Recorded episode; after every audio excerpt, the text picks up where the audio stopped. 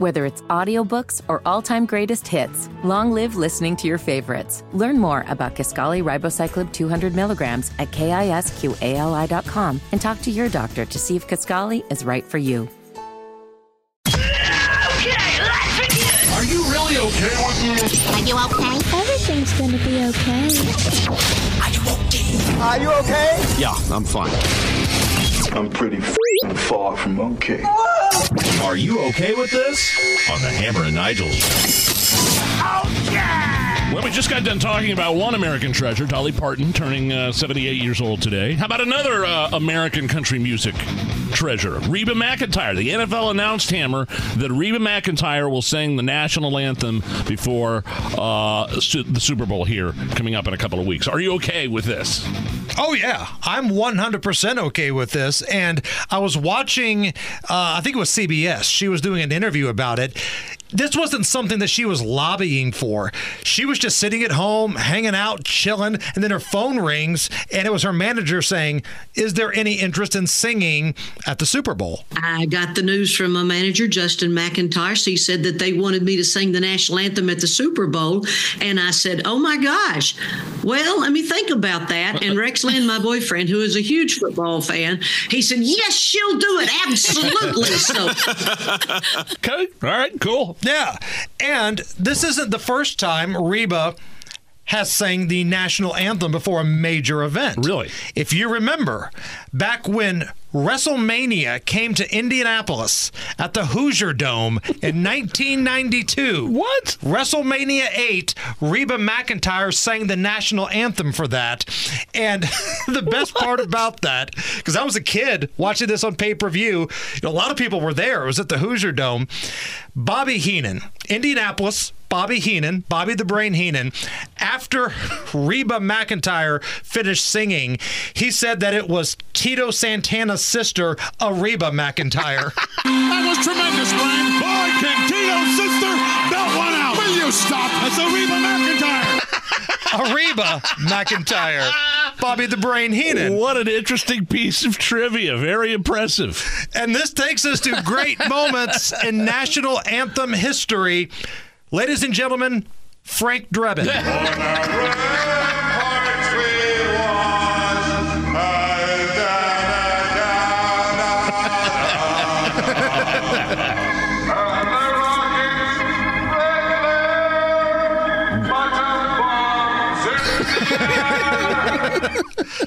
Uh, as bad as Frank Drebin was, I still think his rendition was better than Carl Lewis. Oh, no.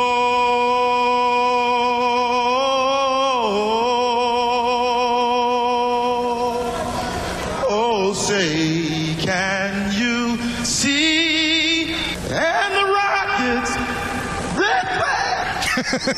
Uh-oh. Uh-oh. I'll make up for it now. For the land of the free. So bad.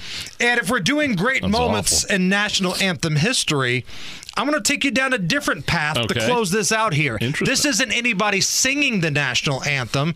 It's somebody upset that NFL players were kneeling for the national anthem. Wouldn't you love to see one of these NFL owners, when somebody disrespects our flag, to say, get that son of a bitch off the field right now, out, he's fired.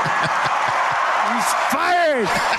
Come on, Nodge, give it to me. Give it to me one time. Fired! He's fired! Fired. Coyotes!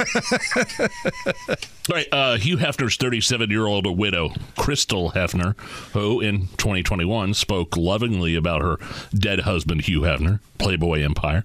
She's changed her tune a little bit, Hammer, because she's selling a book. Now, she is saying he was an awful scumbag, quote, having to sleep with an 80 year old. There's a price. Everything has a price. Are you okay with this? No, I'm not. Because she had a price, and the price was $10 million. That's what she got after Hugh Hefner passed away. Wow. She got $10 million. She willingly married him when she was in her 20s. Nobody had a gun to her head. This wasn't some sort of human trafficking thing. She was a gold digger. She knew what she was getting into. She willingly funneled that old man's hog, and now Oh, come on. Maybe she's blown some of the money. I don't know. But she's trying to get more money by ripping him in a new book. No, I'm not okay with that at all. The Dallas Cowboys cheerleaders are upset that Green Bay Packers players were talking trash to them during the Packers win at Dallas last week. Here's Cowboys cheerleader taking to TikTok to voice her frustrations. So I cheer for the Cowboys, and y'all, the Cowboys versus Packers game last Sunday, I have never experienced such disrespect from the other team's players to the cheerleaders in my five years as an NFL cheerleader. Like, we would literally be minding our own business, and the Packers just scored a touchdown. This is one example. They would come up to us, standing on the sidelines, minding our own business, and start yelling at us. Like, sometimes it was this close to our face. Also, I feel like that's unsportsmanlike conduct. Are you okay with this upset Cowboys cheerleader? No. I'm not even sure what she was talking about. She's mad that when the Packers would score a touchdown, because the game was in Dallas, you know, the cheerleaders are right there, you know, either at the end of the end zone or on the sideline. The Packers players were talking some smack to the cheerleaders of America's team. if she's upset with anybody, she needs to be upset with the Dallas Cowboys. Stop the Packers from scoring touchdown after touchdown after touchdown, and maybe they don't get as mouthy. No, this is part of the game. It wasn't like one of the Packers spit on her or hit her or said something sexual to her. They were just running trash because they were boat racing America's team.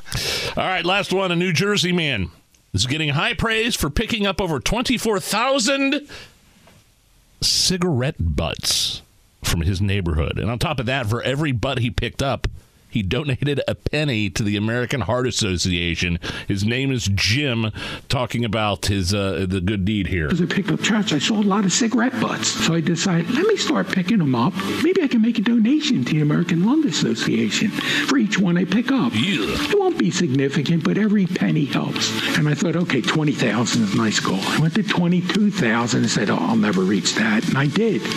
And sometime in December, I said, I'm going to make one final goal, 23,000. And I finally ended the year at 24,185. That's a lot of cigarette butts. Are you okay with this? No, not at all. Because now this guy has set the precedence that people can just throw their cigarette butts out the window and he's going to come by and pick them up. He's like the designated Dave of picking up cigarette butts here.